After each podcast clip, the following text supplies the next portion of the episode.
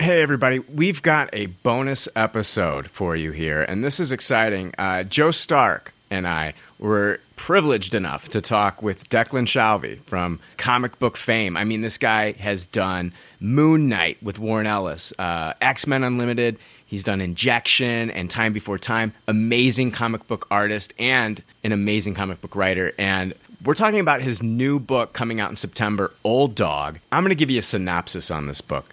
Jack Lynch was a once promising CIA operative. On the eve of retirement, looking back at a failed career, he is tasked with one final mission that goes horribly wrong. He wakes up years later to a changed world and deeper changes within him. When a shadow group offers Lynch a second chance at a life of adventure, he's paired with the last person he could ever imagine. In order to adjust, this old dog will have to learn some new tricks.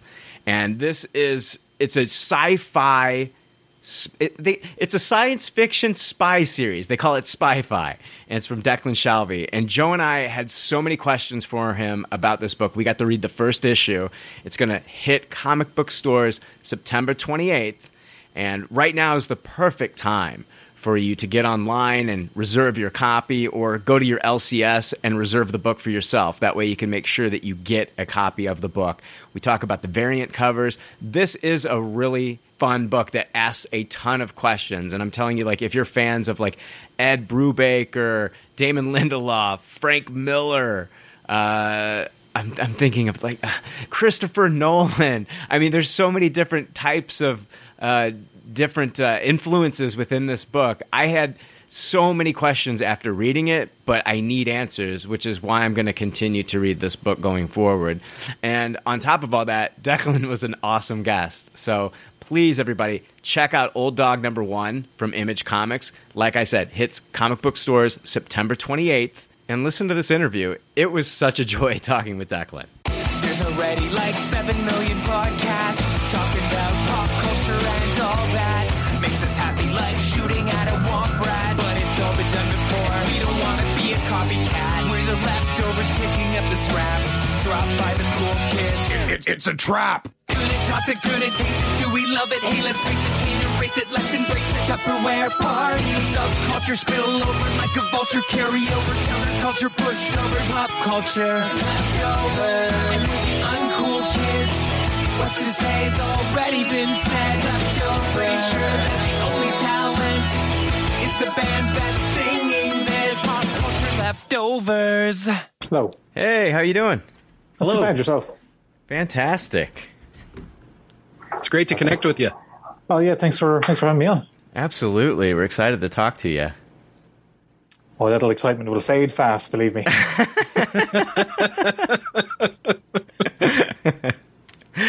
Oh man, no, we're very excited to talk to you. Um, yeah, so excited to talk to you about your new creator-owned book, Old Dog, and uh, this just hit comic book shelves on August 24th. It's very exciting. Uh, no, sorry, actually, it, it was originally going to come out August 24th. It's out September 28th now. September 28th. Okay, I had this on my pull list, and apparently my comic book shop did not alert me that it did not go out. So okay, Oh, okay, that's probably my fault. I basically I kind of needed more time because um, I was doing a lot of stuff kind of for promotion, and it totally ate into the working on the book. That's the that's the tough thing about creator owned comics is like all the promo needed takes Yeah. time, and making the book takes time, and Yeah. they both pull from each other. So you know that was my I asked Image for a bit more time just to give me a little bit more of a a little more uh, breathing room. And I mean, you're doing pretty much everything in this comic by yourself except for the lettering. Yeah, I designed it, um, wrote it, um, colored it, and exposed drew it too. Sure, why not? Um, but no lettering. To hell with that. That is uh, that is for that is for fools. Um, no, uh, no. I, I actually did lettering in a creator on, on, on small press stuff back in the day, but I, I hated it. I hated it so much. And um, like I know uh, Clayton Cowles, and I go way back, so I just figured like why not just have somebody else do something. Uh, you know, yeah. just to just to just so I didn't like blow my brains out. Absolutely. um, what I, I want, I was curious. Like, uh, I when I first read, when I first saw like some of the the the pages and the cover and the fact that it was going to be some like like a spy thriller, I was just like, oh, okay, this is going to be like a kind of like an Ed Brubaker type comic book, with, but with Declan Shalvey, and it is really, in my opinion. Um, so much more because there is. cool. Okay. and oh, don't get me wrong, I love Ed Brubaker. Oh, but- so do I. Like, I mean, this is this this is a lot. I mean, I, if you- if you said that that was what the book was, I'd be like, yeah, cool, grand, because I, I love Ed Brubaker stuff. Um, I would say Sleeper, if you ever remember that, Yes. was Storm book. That was definitely in the DNA of this. Like, um, I just love all that kind of stuff. But uh, but no, by all means, tell me how how brilliant I am. Yeah.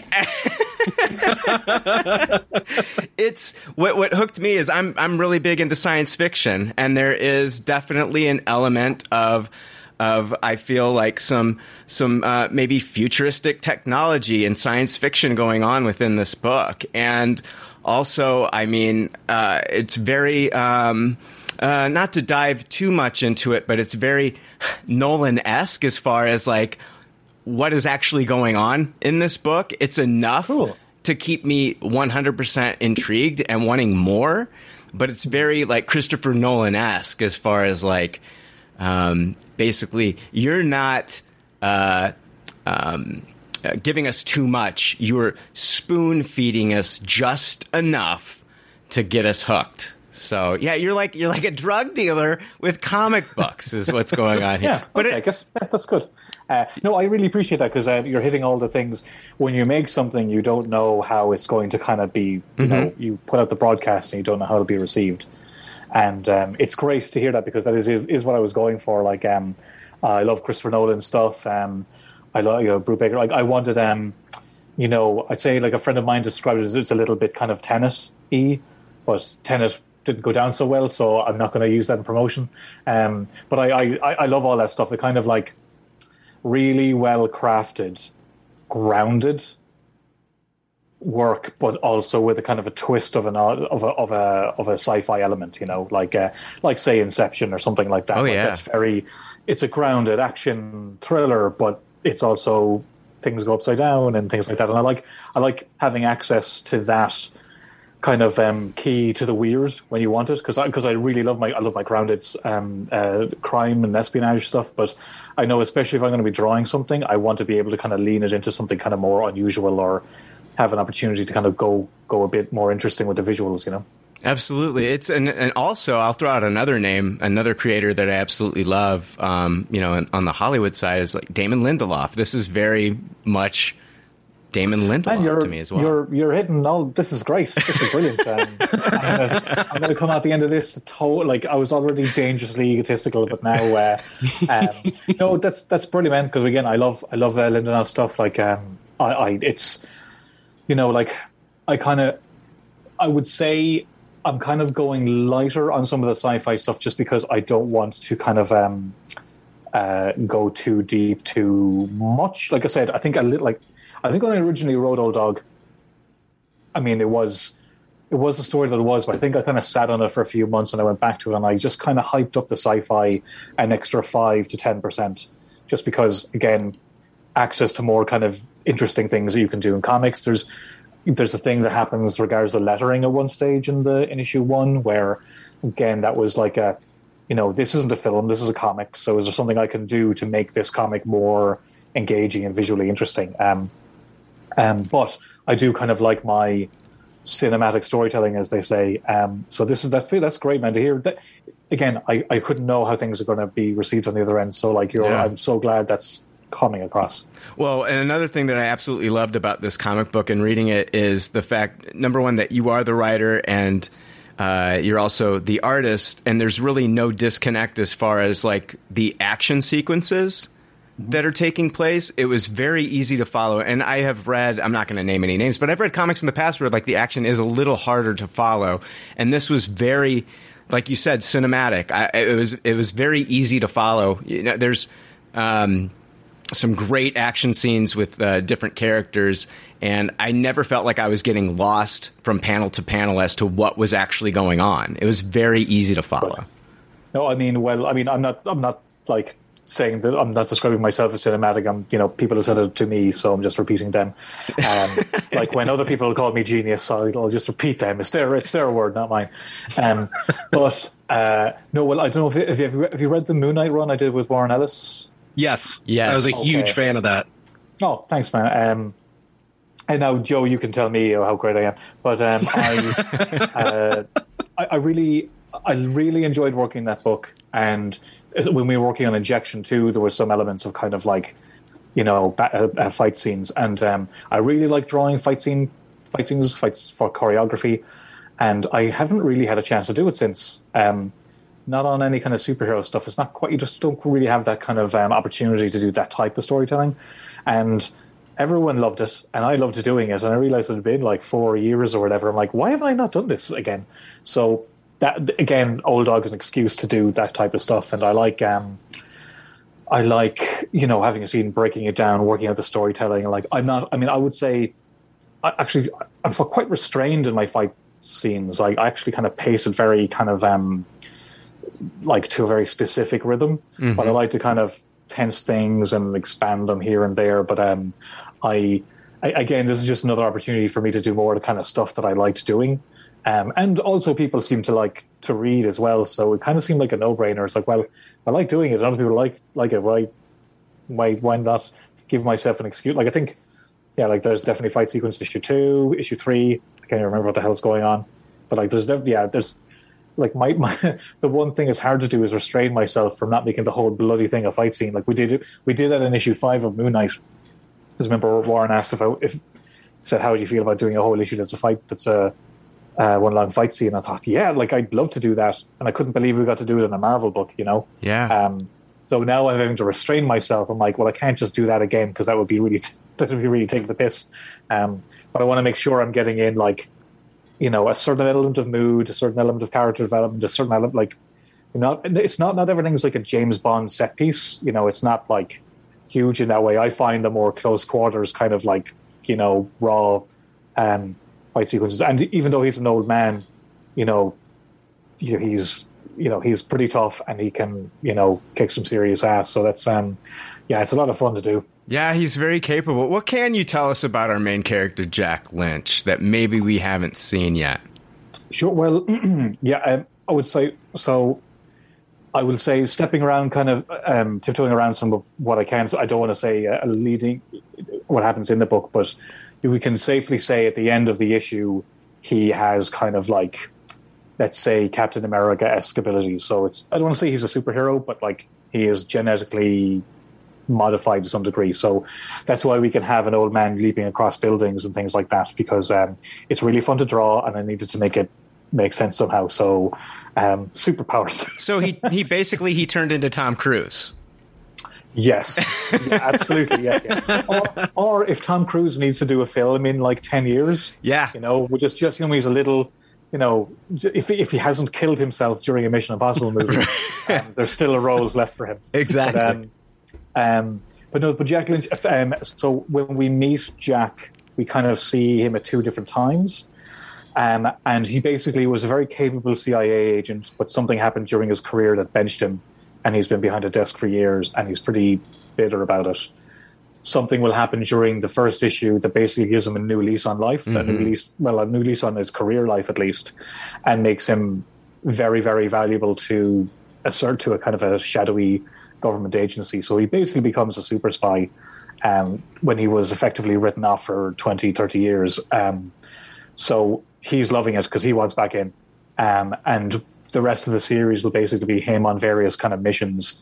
Um, but he's paired with somebody who he could never have expected, mm-hmm. and that that has plenty. Of, that will have plenty of tensions of its own as the as the as the book goes on. Let me just say that I, you know, I've I've read it in so many different stories, and sometimes it's done very well, other times not so well. Where you've got a character who has been out of the game for a long time, and now they're reluctant about getting back in, and you've got a character that's chomping at the bit to getting back in, and I love that. That makes me excited for what's going to be happening. Yeah, me too. Like, I mean, like he's got bit, he's got bitterness and regrets and things like that. But um, that, yeah, I think that is something that's a little bit different because normally it's like, oh, there's no way of going back in. But like, he's like, yeah, because he basically feels like he lost out on so much, and now he's got a chance to kind of, uh, t- he's got a chance to kind of redo things over in a few different ways, shall we say? Um, but, but, but you know, it's it's it's it's it's kind of tough. Like with something like this, I don't know if I was looking at it from the outside, like to me, like it could be just a generic like spy book, and there's like an aging uh, spy, and like, we've seen things like that before. But I've kind of what I'm hoping is that like I'm taking certain certain kind of tropes of the spy genre and superhero genre too, I guess. But like, um, I'm just one of those people who thinks ideas aren't really that much of a big a deal. It's how they're done. Mm-hmm. Um, and I'm hoping that me doing this in working in this kind of a genre is going to be something kind of fun and you know different. But I, I don't know. I'm not going to reinvent the wheel. I, I don't know. I'm, I'll try my best, but like I'm just hoping it'll be really solid, fun action storytelling. Like I, I kind of love my inspiration behind her things like um, you know, Angel or the Highlander TV show. You know, um, I just really liked those kind of shows and uh, where there was a lo- you know a lone kind of character and something would happen each each each week and I I don't know I kind of I don't see a lot of that these days. I know it's a little retro, I guess, but um, but um, yeah, all the '90s stuff is coming back, so why not this? Absolutely. yeah, I'm. Uh, oh, I had a question lined up, and now I can't think of it. What it is? I'm going to have Joe ask you something here. Yeah, tap while I in, Joe. think. Yeah, jump in, Joe. So um, we briefly touched there on your your protagonist having an incident happened in the past. As this story goes along, are we going to learn a little bit more about his past? Yeah, yeah, definitely. I mean, the the benefit of having an older character means that like he has a backstory that we won't know about, and we're definitely. I mean, the story moves forwards. Um, I don't have, but like what I like is like if the book does find an audience, there's plenty of kind of, you know, backstory. I can, uh, t- uh, I can, I, I kind of sometimes with that stuff, you kind of less is more. You know, the less you do it, the better it is. Absolutely. Um, and for the first six issues, I don't really feel like that'll be earned, but there is definitely stuff from his past definitely comes back to to haunt him in the in the first arc. All right. oh, tremendous! Is this going to be an ongoing series then? It's ongoing, but the way I want to do it is um, they're I'm doing them in I'm calling them redacts. So you'll see on the cover it says Redact One. And because I'm so pretentious, I have to come up with my own way of doing things. Um, it's for lack of a better term, it's like a season. So I want to do six issue seasons, as it were, because I'm writing and drawing, coloring it all. I just there's no way I can do it monthly. So my plan is to basically do six issues a year, trade a year, um, and just have a I'll have a break in between where I can just build up the next issues, and so they'll come out every month for half the year, and then the rest of the year I'll be working up on it. So I kind of, and I also want to, you know, I kind of want to build up anticipation for the next one, and I'd like it if it was kind of. I mean, there's no way this. I don't know this will happen, but it would be really cool if like one ends and everyone's like, "Oh, I can't wait for the next one," and I can build up some anticipation for the the, the next one. But um, so it's ongoing. I have it. I, I know exactly what I'll do for two arcs. Um, after that, it's it's it's. I'd love to. I want to be like, oh well, it's going to go here and there, but like I'll have to see how sales are. To be honest, um, if they're great, then I'm going to keep going because I'm having such fun working on it. But um, I think I- I'm committing to ten anyway and see how it goes. Um, my thinking was it would be three, but the more I've worked on it, I can see so much more. Like I kind of could go anywhere and do anything. You know, I can go to space if I want. I haven't done it yet, but I'd like to. You know, um, that's the fun. It's like it's like having your own kind of superhero book where you can just kind of do anything you want, and, and every single issue will be different. So I, uh, I can see more than ten of those. I can see lots more. You know, so um, yeah, hopefully it'll do brilliantly. And this is just my job for for however long. I hope so. I, I- it's like the, the the first issue asked more questions than it gave us answers, and that's what really intrigued me on this series. And you can expand upon that through future issues and and ask more questions. And what it sounds like to me, with you taking this break, is like I'm guessing issue six is going to leave on a on a hell of a hang uh, cliffhanger. So. Maybe. Maybe. no, yeah, no, it will. Come Yeah, on. the way, yeah, no, the way the way six will end um, will definitely be a bit of a. Uh, it'll be an end to the arc, but it'll definitely be like, what the hell next? Um, so I kind of, um, uh, yeah, no, definitely, like you know, but th- that's the kind of fun thing of episodic storytelling. If it was a graphic novel, it would be a very different book. You know, the whole format would be different. I'd be doing it differently. But um, I, uh, I think knowing, like, if the book does well, then that means I know I have this much room to play with, rather than this much room to play with, and that's kind of where it is. I know, I know how it ends. I know the first arc ends. I know how the story will end.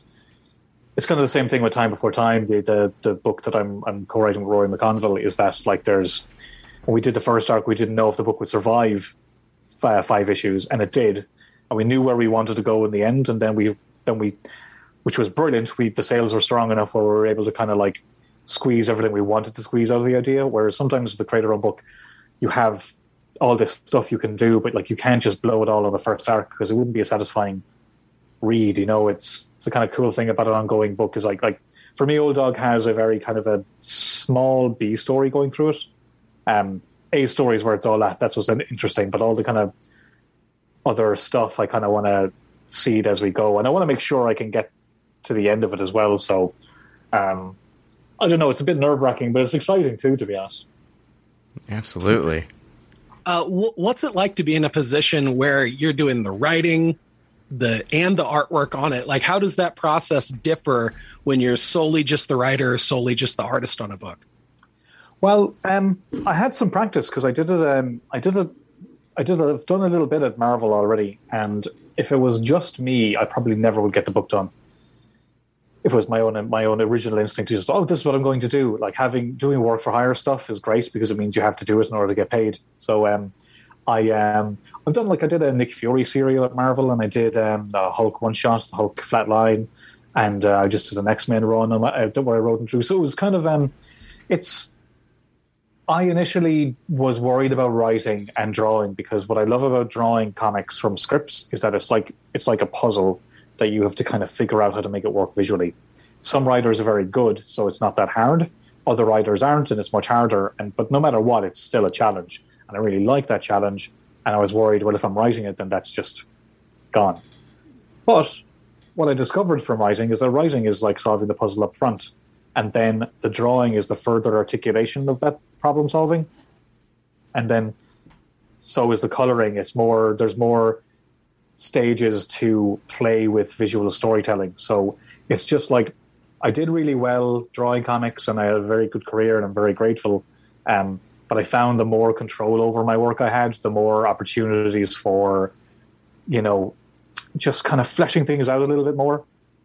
You know, when you're drawing, you do what you can and you hand over to a colorist. The colorist will do a brilliant job and add something you probably couldn't have expected. But there is something very satisfying about taking something small kind of fleshing it out and building it and developing it and and seeing it right through to the end, except for the letters. but no, it is. It's it's it's it's it's tough. It's it's intimidating.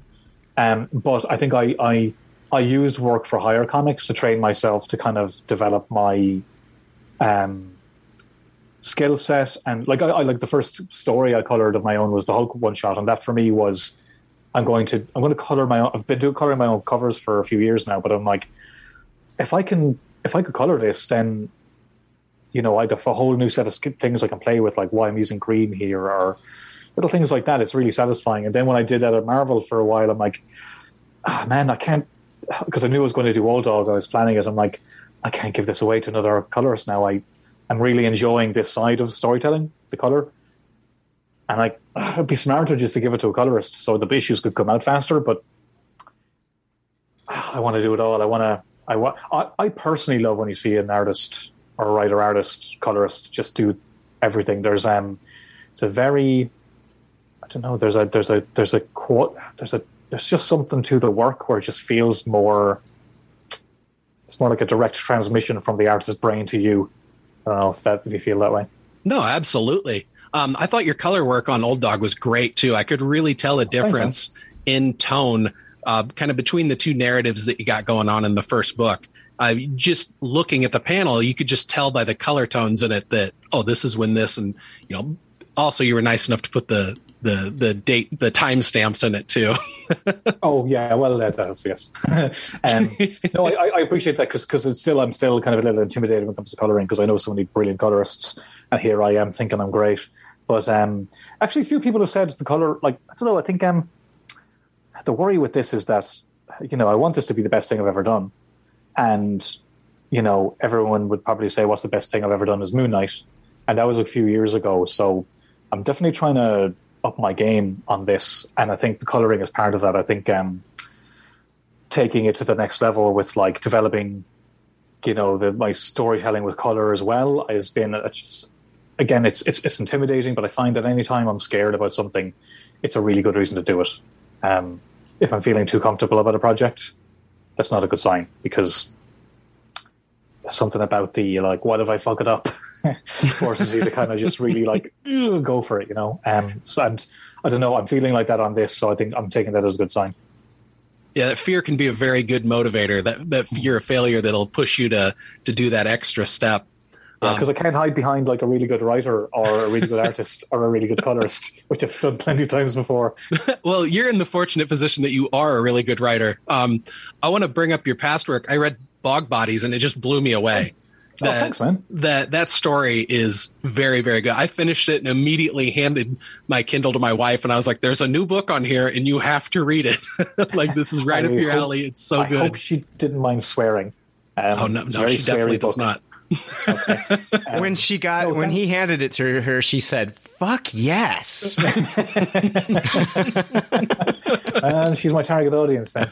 Um, no, th- th- th- thanks, man. That was, I mean, that, that kind of project, it just kind of not disappeared fast. It was just it came out as the pandemic hit, so like it kind of was a very weird time. But um, uh, no, thank you. I'm really, really like proud of that book. Uh, I don't know if you've seen um, read the closet, um, the James Tynion the image book, but that, that the artist from that did Bog Bodies previously. Um, he's an old student of mine actually here in in uh, in, in Ireland, and um, I just wanted to kind of make a make another Irish project and just kind of I don't know, just do a nice little kind of short, sharp like thriller. Um, and it came out great. I'm really, I'm really, really happy with that book.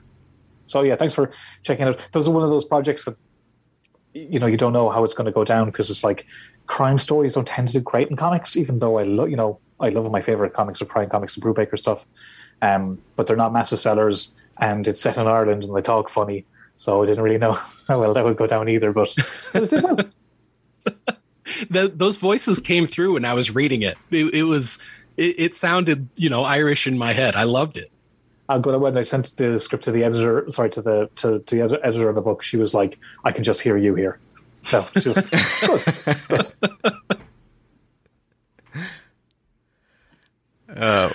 Um, so with this book going forward, uh, do you have like a set, like how many total issues that this story could be? If let's say you know sales are sales are great, um, do you know how many issues you think this would go?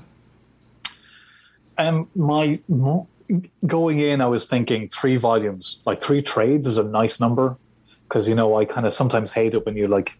I don't know. I remember when I was younger and I wanted to buy DMZ and I saw there was like 17 books. I'm like, I'm not reading 17 books.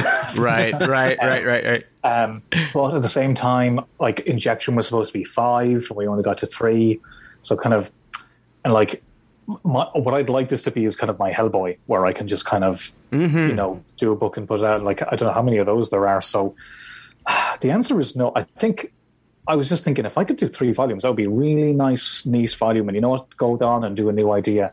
But I like working with other artists too. So if this thing's kind of working out perfectly for me as an artist, then I don't see any reason to really stop. I mean, stop anytime soon. That is, um, like my kind of feeling is because I've always been like doing work for hire stuff to help justify my creator own work, Mm-hmm.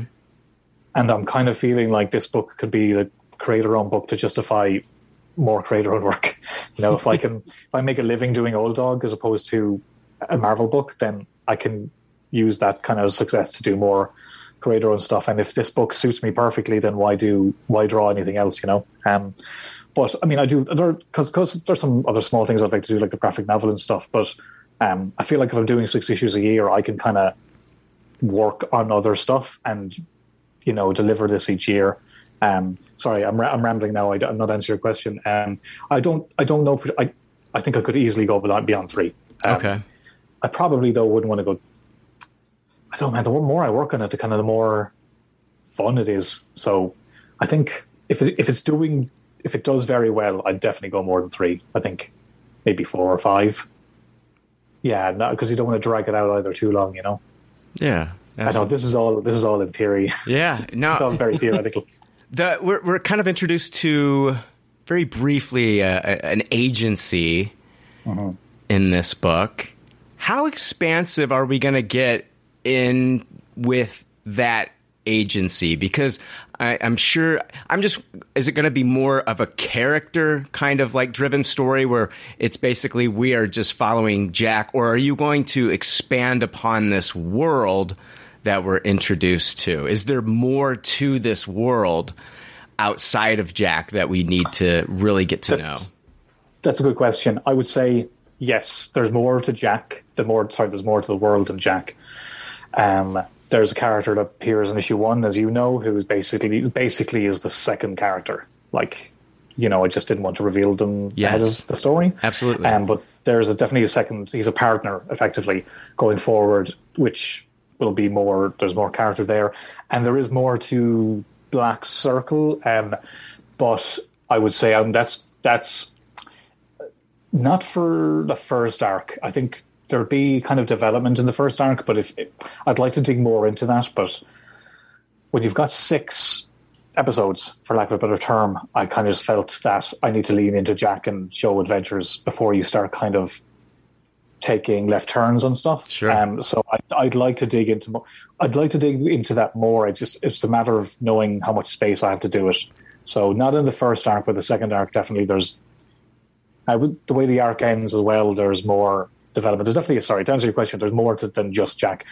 It's leading with Jack. He's like eighty percent of each each um, each issue, but more will change. And I'd also kind of like to do an issue that doesn't have him in it at all. Or that's the kind of, again, that's the kind of fun thing about doing doing episodic stuff is um, you could just take a character and do something completely different. That would be fun.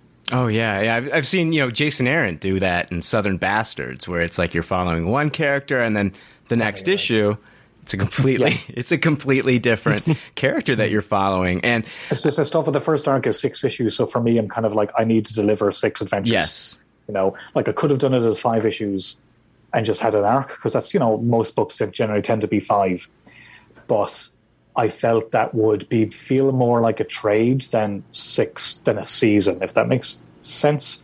Like better to get six different stories rather than five different stories, and even with six different stories, I feel like you know since it's also kind of action orientated, there's not a lot of real estate to kind of def- do a lot of character development. So for the first arc, especially, I felt like I need to dig in on Jack mm-hmm. and his partner, and then kind of if I can sell that, then I'm then I'm doing fine.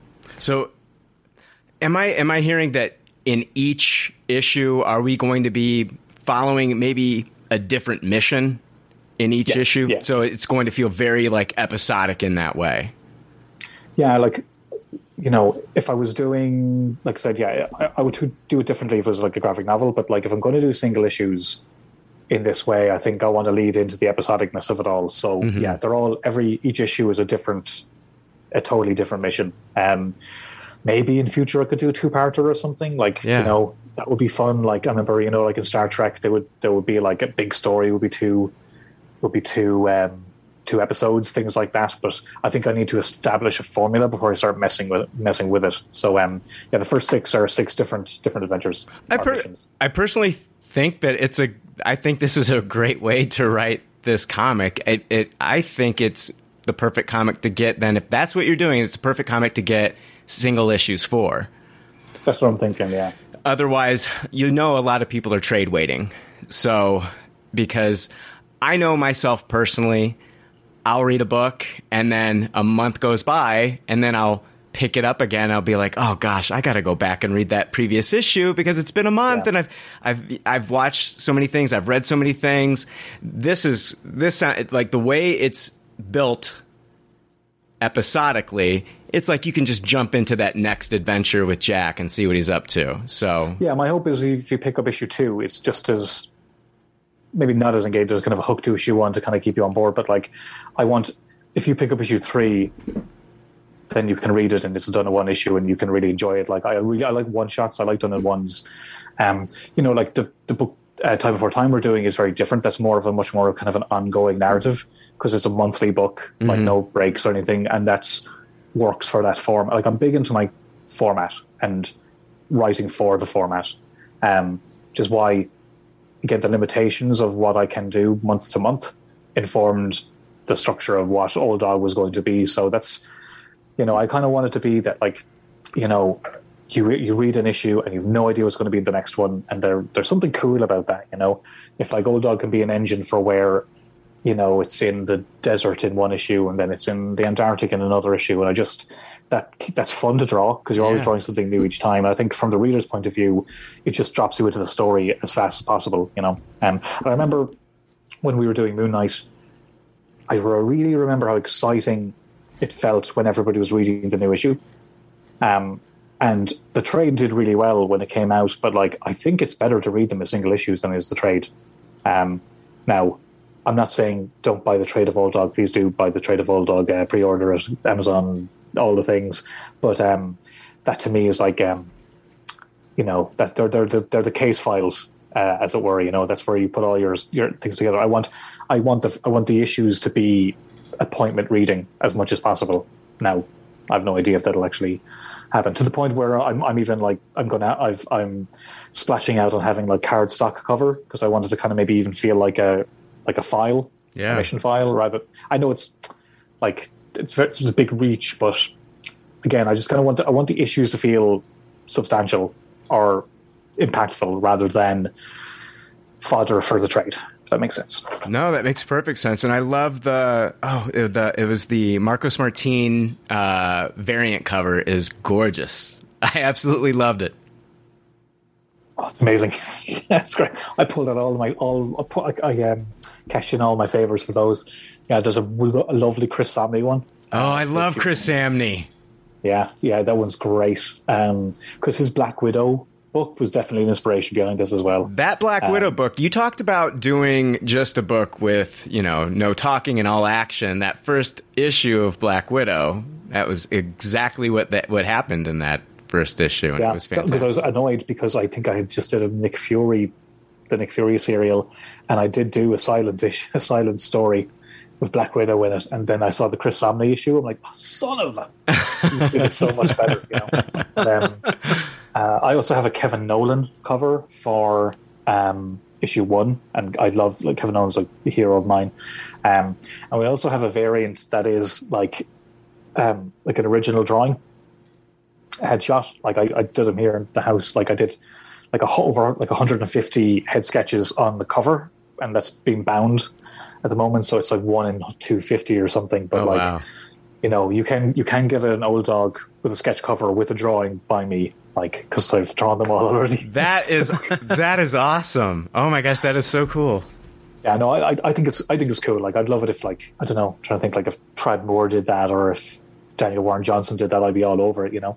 Um, but yeah, and after like uh, issue two, I've got a brilliant Greg Smallwood one. I don't know if you've seen that. That's amazing. Um, Elsa Charretier. Um, who else is doing variants for me? Um, uh, my mind's gone blank. Like, I just called, called in all my favors. Like everyone who I've been nice to for all my Yeah. career, I'm like, right.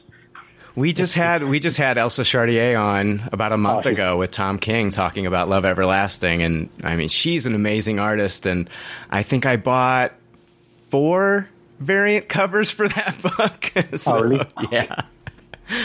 Well, they were really nice variant covers as well. Yeah, they were great. No, she's fantastic. Yeah, so I think hers first for issue two. I've kind of lost track of them now because I got them all so long ago. Um, actually, have yeah, I've got those, but um, uh, I just wanted to be like. I just know for me, I'm an art snob, but I just want to be like really, really great artists doing variant, variants for that cover. You know, I think it it feeds for the prestige of the book, if, if that that makes sense. But um, um, yeah, no, sorry, I don't, I'm I'm just thinking about Chris Samnee and Marcos Martin now. I love the headshot cover. That one was so good. I, I think you drew that one, right? The headshot one. Oh, the one of just his face. Yeah. Yeah, yeah, that's me. Yeah, that's that's the A cover for issue one. Yeah, I just wanted to. uh, Somebody said like it doesn't tell you anything about the story, which is fair enough. But I think like you just can't go wrong with a big grizzled, you know, mean face with the scar going through. So I don't know. I, I'm I'm I'm pretty happy with that one. If you could compare Jack to one character in pop culture, I don't care if it's comics, movies, whatever, is there one character that maybe Jack is kind of, I don't know, uh, the closest to? Um, I can't think of one. I would say he's like a mix of. Me think. um, Al Swearingen and Mike Ehrmantraut and um, Harry Bosch.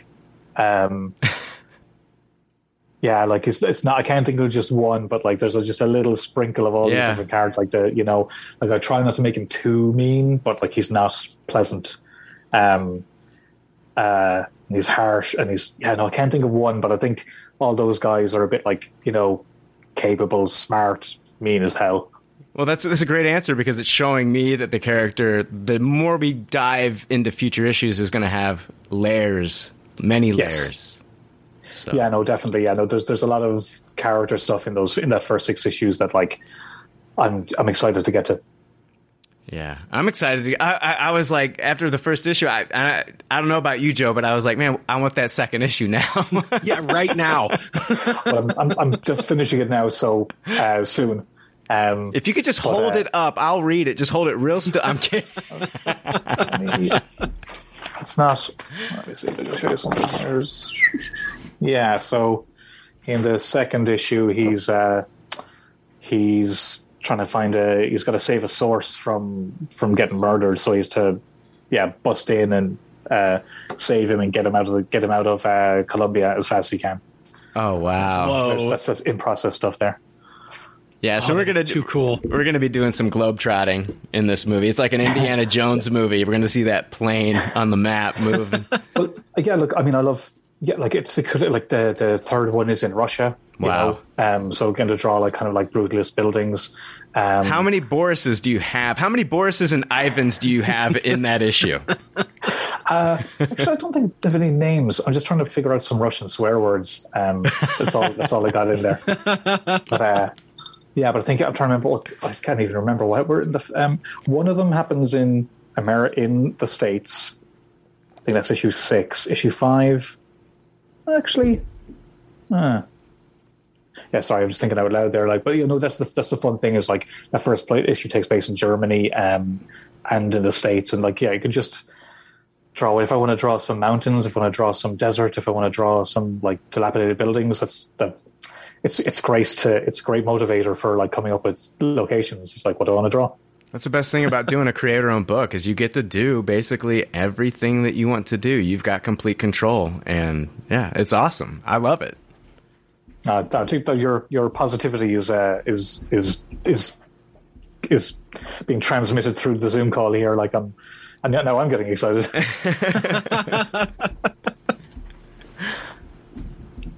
Um, being that you are a, a writer and an artist, what what are some of your influences that have kind of turned you into the the the creator that you are today? um, from from a writing point of view, Well, from both. Um, well, I'd say I've definitely got a kind of like um, a undercurrent of like mainstream comics. Like, um, you know, I grew up on, um, you know, Andy Kubert's X Men, Jim Lee X Men, Mark Bagley Spider Man. You know, that's kind of like deep down in my DNA. But I would say, um, I think like Miller, Frank Miller, like it's. This isn't interesting. Every other person's going to say this, but like, um, like um, Miller, um, Miller and um, John Romita Jr.'s Man Without Fear, just like it just did a number on my brain. Um, that's what I. That's just pure comics to me. Like uh, Batman Year One as well. Like those a lot of Miller stuff. Um, Garth Ennis was huge. Um, I hope he never hears this. Um, but like massive inspiration. Brubaker, um, Warren Ellis as well, which again was very weird. And I was working with him because I was like, oh my god. Um, but um, but like yeah, I like to think I'm a ma- like, but yeah, as, as well from our, our point of view, like JP Love, JP Lee, piece behind me here, um, Goran Parlov, um, uh, who else do I, am I looking at like all the time? Those are not comics; those are just art books. um, um, I think like a mix. I've got a good mix of kind of like superhero base with kind of ex, like more expressive, experimental kind of storytellers. So I think I've it, I've got a nice sweet spot where I feel like I'm doing stuff that's different, that's inspired by a lot of stuff that I've I've I've I've, I've ingested, um, and yet not going too wacky. Like I, yeah, like I'm like, you know, I'm more of a Garth Ennis than a Neil Gaiman guy. That makes sense. You know, Yeah, sure. preacher was my preacher is, is my thing, not Sandman. You know, um, so like that's kind of my narrow views. Is I'm a fairly ground. My, my influences kind of all come from a grounded place where I kind of like, man, I'm just. Gonna, It's weird actually. That that is kind of where Old Dog is. It's so I'm just analyzing myself. If you ask that question, uh, who am I? what am I doing? Um, but yeah, yeah. So I always fall flat on these answers because like my brain can't compute. But like, yeah, my my um, yeah, I think my go-to influences are like somewhere between Garth Ennis, J.P. Leon, and like, yeah, Warren Ellis, and what the hell am I even putting in my head these days? Nope, those are all comps. So that would be me inspiring me. Forget that. Cut that. Cut that. That's excellent. uh, what, what's your preferred medium when you're doing when you're creating artwork? Do you usually draw stuff out on paper, or are you more of a digital guy? No, I, I hate digital. Um, I draw. Um, I don't know is your podcast a video one or not, but um, I so I will draw everything out on my my sketchbook. So this is a peek at issue two. Let's see. So I draw it all like um, seven point five by five millimeter little boxes. Okay, so those are like your thumbnails for each page. Yeah, yeah. So I'll draw the whole book out like this. You know, if something isn't working, I'll redraw it in the. Or so I'll do that, and then I so I'll work out the whole issue. Um, I'll scan it, blow it up on my computer. I'll trace the the layouts onto the board. Pencil, traditionally ink. Um, scan it and uh, do the rest on Photoshop. I I, I like coloring in Photoshop because um, you have options, but like I can kind of like I can do stuff and change my mind about it later on different layers because I I kind of like mess around a bit. Um, but when it comes to um, to drawing, like I just paper is is my thing. I I am, I just it, it just puts me into my happy place drawing on paper. I'll, I'll I can't see me ever stopping. That's awesome. I love hand drawn comics, so that's incredible. But I it totally makes sense with the colors. That makes total sense, and the lettering. Getting a letter. Yeah, yeah, true. Oh, God, yeah. I don't know how people. I don't know how people. Or like, actually, I, I did hand letters and stuff before, which is why I think I hate it now. But um, uh, yeah, that to me is kind of like uh, it's the the main focus of it is, is on is on paper for me, and um, I like working within the limitations of paper. I like how it kind of forces you to make decisions. Um, now, saying that, you know, as a disclaimer, there's amazing digital work out there. It's just not for me personally. You know, um, there's something about having the actual pages in my hand. Just it's it's it just does something to my brain where I can feel the work I've done, rather than if it's all just sitting on a computer. It kind of feels like it doesn't yet doesn't exist. I think the textures come through a little bit more when the art originates on paper. There's a lot of really crappy digital textures that people are using that you can just see them a mile away, and it drives me crazy.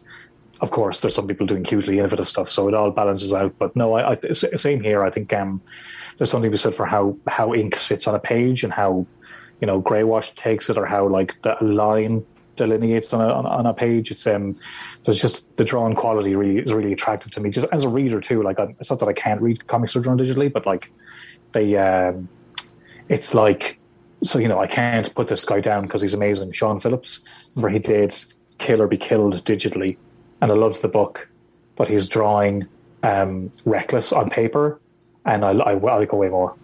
Like, it's just a quality. Is, is Sean Phillips a worse artist or better artist because of one or other technique? Absolutely not. But I know what one just kind of like just feels more tangible to me. You know, it's a Oh. it's a, it's it's a, subjective um, quality, but but for me, it goes a long way. Yeah, like like I think of books like Descender. When you look at the artwork and that, you can even like feel the grain of the paper Yeah, in those yeah. panels and everything, and it's it's just fantastic. But then you know, like you look at Saga with the artwork from Fiona Staples, it's all digital, and that's immaculate as well. So Yeah, it's not. You know, I, I I- I'll make gross generalizations, but then I'll walk them back immediately. You know, because there's always there's always some examples of like showing you exactly can be done. You know, um, but like uh, yeah, I, I just just in general with digital stuff, it just doesn't it just doesn't grab me as much. But that's pure. It's purely personal thing. Like. Got a question back on uh, Old Dog. How violent is this book going to possibly get? Uh, is it is the violence going to ramp up? It, I mean, it, I mean, there's headshots in this book. I mean, it's violent. Don't get me wrong. But I'm curious: is is it going to elevate as we get deeper into the series? It's a good question, actually. Issue two isn't too violent. There's like violence, but it's not too violent. Um, I would say I'm not really one to be gratuitous unless I think there's much reason to be, you know? Yeah. Um, um, but saying that, I do think that stuff can be quite fun as well. Like I like body horror. I like, but I like drawing. I don't like. Um, I'm, I'm a big scaredy cat. I don't like horror films. Um, but I uh, I like drawing it a lot for some reason. So there's there is an element of body horror stuff that will come into it. Um, but as regards like violence, um, I would say it, it'll definitely happen. But it's not it's not like um, it's not like the authority where people are crushing faces every time. You know, I would say um, for me less is more. I think with you know a guy with you know you would uh, expect with his past as you know a spy and things like that, he would be more of a calculated type of guy and not so. When I think of like the ultra violence, I think of people that maybe aren't as trained that just kind of ma- Yeah, ma- like he's, he's- make a mess he's trained to along the way. He's trained to kill, and like he's more likely to snap a neck than he is to like Yeah, rip a guy's face open. You know, like John Wick with the gun fu, and he's you know just popping him in the head, and that's it. You know, Yeah. Hmm. pop him in the head and move on.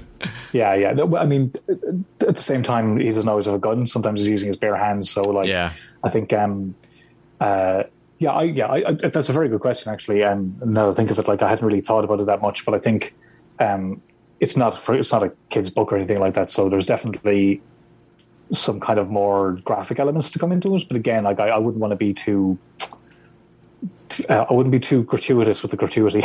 Okay, yeah, no, that's a great answer. That's a great answer.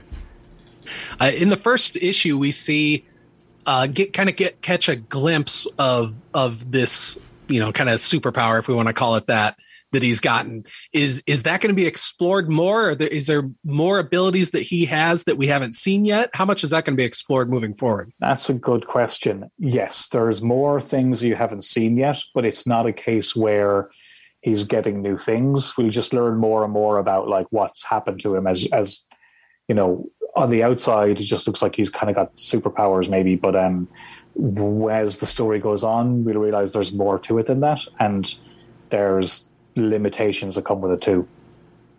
Oh, excellent. I, I love all the questions that you set up in this first issue because it does definitely leave you wanting more. And that was one of the things I was curious about is how, how is, I mean, because this guy just finds out that he's got this. And then the next thing we know, we see him on a mission. But I'm, I'm really curious to see how that's all going to to flush out in the end. It, it was just one of those things that you left hanging that, that really left me wanting more. Well, th- thanks, man. I mean, to to a degree, that just kind of had to be how it was because, like, you know, like I said, the premise of the book is in the uh, solicitation. You know, so it's not like that can be a surprise. So you kind of need you need a surprise for reader. You need reason to hook them. I also didn't want it to be the case where, you know, you felt cheated because you don't know something. It's a fine balance of like giving you enough to like to keep a reader going, but not frustrating them. But at the same time, if I just answer everything up front, then there's nowhere to go after that. So I need Yeah. to I need you to come back, but I want you to. I just want you to feel satisfied with what you read, but but keep you interested, especially because they're one shot stories basically that don't init don't necessarily, you know, continue. It's not like issue two is part the next part of of issue one. You know what I mean? Um, So, and that's that's my slight worry is by doing self contained issues that like if you read one, you're not going to be compelled to come back. But I'm hoping I'm hoping that. I'm hoping you will. it left me like with like th- multiple questions, but three big ones right there at the end. Hmm. You know, right there at the end, I've got like three big. I've got questions about him. I've got questions about someone that you know he's going to be working with, and then I've got questions about some technology. And I'm like, okay, these are questions that need answers. So, I'm Yeah, in. yeah. I'm in. Yeah.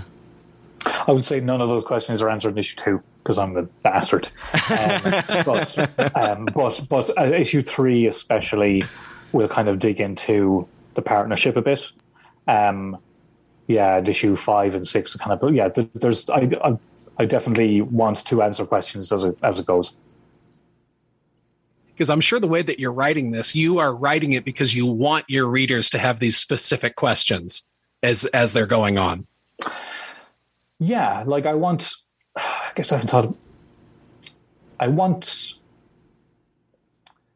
yeah, like like like telling somebody isn't the best way. Just somebody telling us what somebody what a story is isn't the best is isn't the best way to do it. And there's, you know, you need to torture the reader to a degree to keep them keen. You know, you can't just give them what they want because you give it to them and then they'll be unsatisfied. You need to kind of slowly feed them, as it were. This is getting a little weird. Sorry. No, No, it makes no. absolute sense. you know, it's just it's the nature of like, you know, storytelling is effectively, you know, tricking somebody into an enjoyable experience. That- the best thing about you know uh, some of the best shows that have come out over the you know over the past few years are shows that we get together and we talk at the water cooler. You know, like it brings people together. So Yeah. I could read this comic, Joe could read this comic, Joe could point out something that maybe I had missed, and and we can speculate. And then it's I like being wrong when I'm when I'm reading. Mm-hmm. Oh, this is where it's going, and and I've already read you know Old Dog, and I've already made you know like I had already like been trying to figure out like what's going on with this character. Okay, what's going on with like these two different time periods and blah blah blah.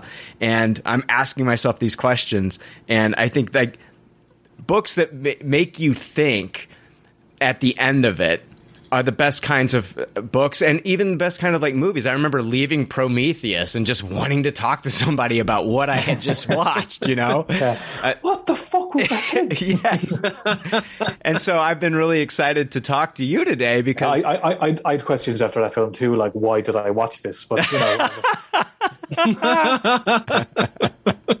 no, um, I, uh, um, no, I know, I know what you mean. I, I, I, I tend to kind of not speculate about stuff because I just kind of, I just like wait till it comes out and, and, and read it. But I actually had that experience recently with um, Better Call Saul, um, the last season of that, because uh, me and Rory, uh, who writes Time Before Time with me, we're big fans of that series. So every week we've been going like, oh, what's that episode? What's this going on? Oh, man, Yeah. like, how's, how are they going to wrap this up? Like that's it's been really fun. Actually, I haven't really had that experience in a while.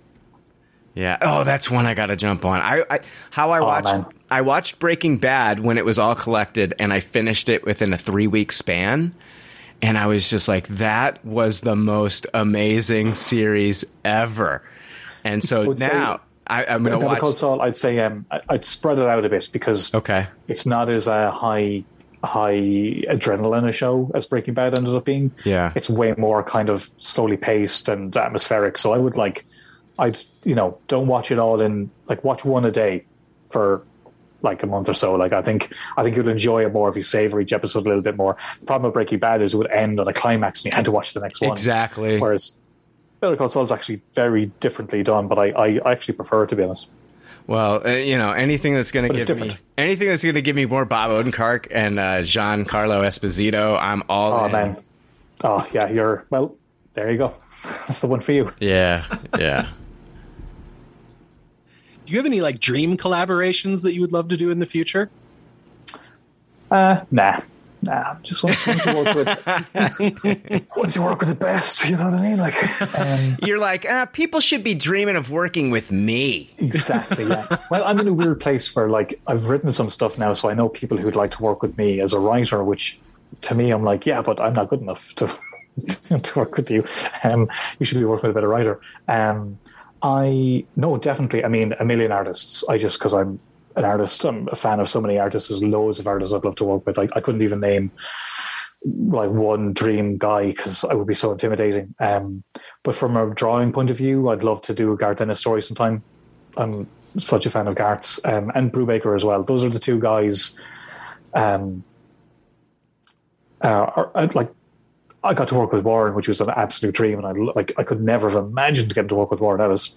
Um, so uh, very lucky in that regard. Um, but if I'm not if I'm not doing my own stuff, I kind of just want to work with somebody who I've been a who I've been a who was a you know I, I've been a fan of since I was a kid. So yeah, we'd like Brubaker or or Ennis if I was going to work with somebody else because I've got to like I've I've got to work with Hickman and like Brian Wood and Warren and who else last few years like some amazing writers like you know and so I'm kind of spoiled in that way. So now only the best.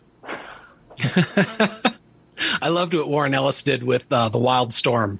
That's one of those series that I've gone back to and read maybe six or seven times. It's just so, in the Jon Davis-Hunt artwork in it. That It's was just great. spectacular. Yeah, yeah, no, I mean, uh, anything Warren has done is just. I actually just bought Cemetery Beach there the other day because Jason Howard artwork is amazing. Um, yeah, no, just incredible stuff. If uh, Old Dog were to be optioned for television or a movie, uh, is that even like on? Is that a dream of yours? Is that something that you would like to see? That would you like to see this work get adapted into some sort of a television show or a movie? Sure, why not? I could, I could. It'd be nice to buy a house. Yeah.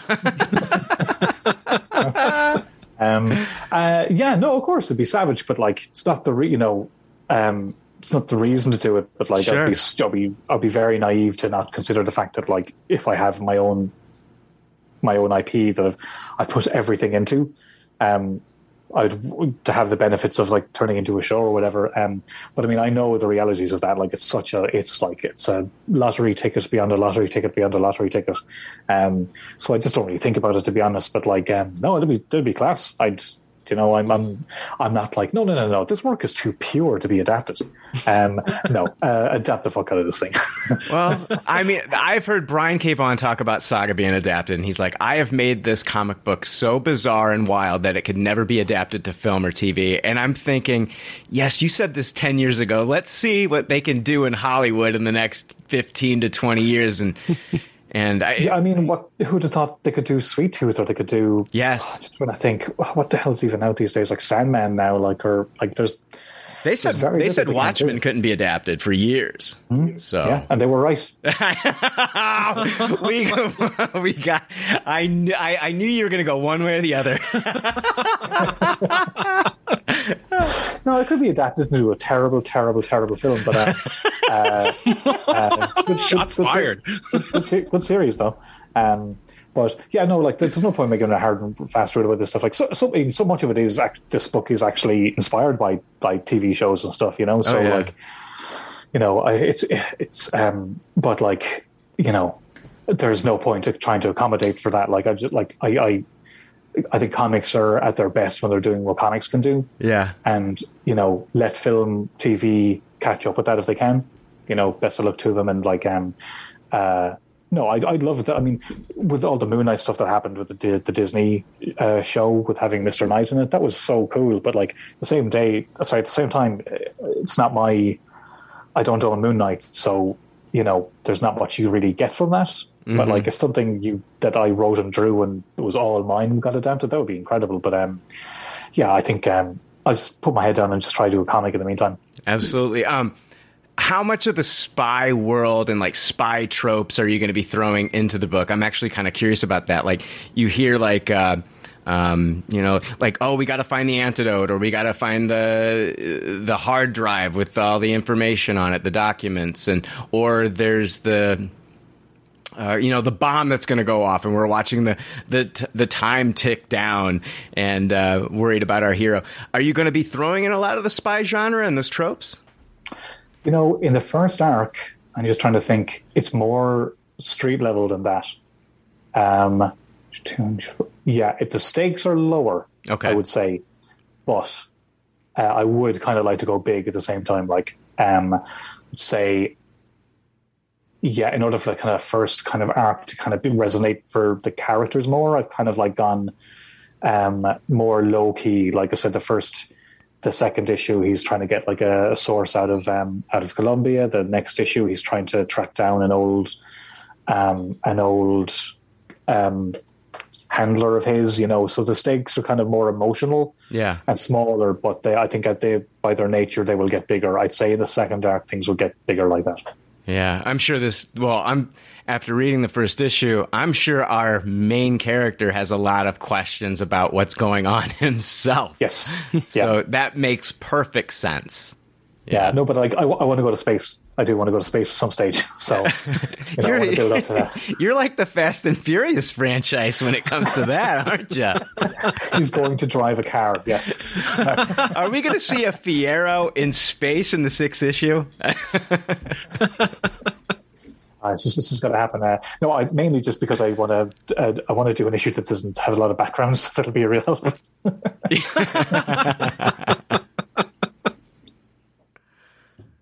Well, I know you probably got to be uh, you got to get going, but we I Joe, did you have any fi- a final question or anything? Uh, no, no. I just thank you so much for your time. Uh, th- this was such an exciting book to read, and and you're just a joy to talk to. Oh, that's that's now there we go. That's you at the end getting telling me how great I am. I appreciate that. Joe, you are par for Joy, the I'm, a- course. I'm an amazing artist, joy to talk to. Like I just I've got, I've got it all going. It's great. Um, yeah, I know. Thank, no, thanks million, guys. I, I, I appreciate it. It's really, it's really we. It's difficult to try and pitch your own book to an audience because nobody. It's different when it's like Deadpool or something. Everyone knows who that is. Sure. Like trying to trying to sell a new idea without giving it all away. It's, it's a difficult balance. So thanks for helping me kind of Yeah. you know and sail those waters. Appreciate it. This is it's coming from Image Comics. This is I'm very excited for you. It's creator owned. You're you're doing so much work on this book. I'm very excited for you. When was it's it's when is the official release date again? September Twenty eighth. September 28th. You can get this comic book at your local comic book shop, your LCS. You can go to, there's so many different comic book shops online that you can go through. I go personally through Gmart. I know there's Atomic Empire. You can go through a ton of them and you can create your own pull list, but this is definitely one that I would recommend putting on your pull list. A lot of people ask the question like, when should I start reading comics? And like, there's so many different issues of so many different books. Where do I start? I always say start with the, you know, Image is always having a new number one come out. So, like, if you're listening to this podcast right now and you like what he's saying about this book, I know Joe loved the book. I love the book. This is a book that you can easily add in your pull list and you can collect it from month to month. And I think you're in for a fun ride. So, yeah, this is definitely a place to start in comics if that's a question. That sounds smart. Yeah. Like what you're saying. I, I will also say, um, if you're curious, if you go to um, declanshalvey.com, I have an issue zero on my website. Uh, so it's like an eight page old dog short story. okay. So you can read it for free, but you have to solve a Declan Shalvey related crossword puzzle in order to gain access. That's, That's exciting. That's So yeah. excellent. So if you go there now, you'll see under the drop bar says issue zero. So like if you know if you know what I've worked on before, you should be able to, uh, or you'd be able to Google the answers anyway. But I thought that'd be a fun way to give a preview story, is to, to you know because it's a spy book, solve a little puzzle. But there's an original story in there, so you can get a taste for what the book is without without even reading issue one. I'm on it right now. It says number one across. Who is the best writer in all of comics? And it looks like Declan Shalvey fits perfectly. Yeah, yeah, I filled I filled I filled that in. Yeah. I did that for you. But Declan, thank you so much. It's been a joy talking with you. And Uh, I thanks, guys. Thanks for it. seriously hope this book blows up and we can just have you complete this story because I am. Well, if it does, I'll I'll credit you for uh, making it happen. Joe, you heard it. You heard it. Mark it down. Thank you, Declan. Know. been- Thank, uh, thanks a million, guys. Cheers. absolutely. Thank you. Thank you.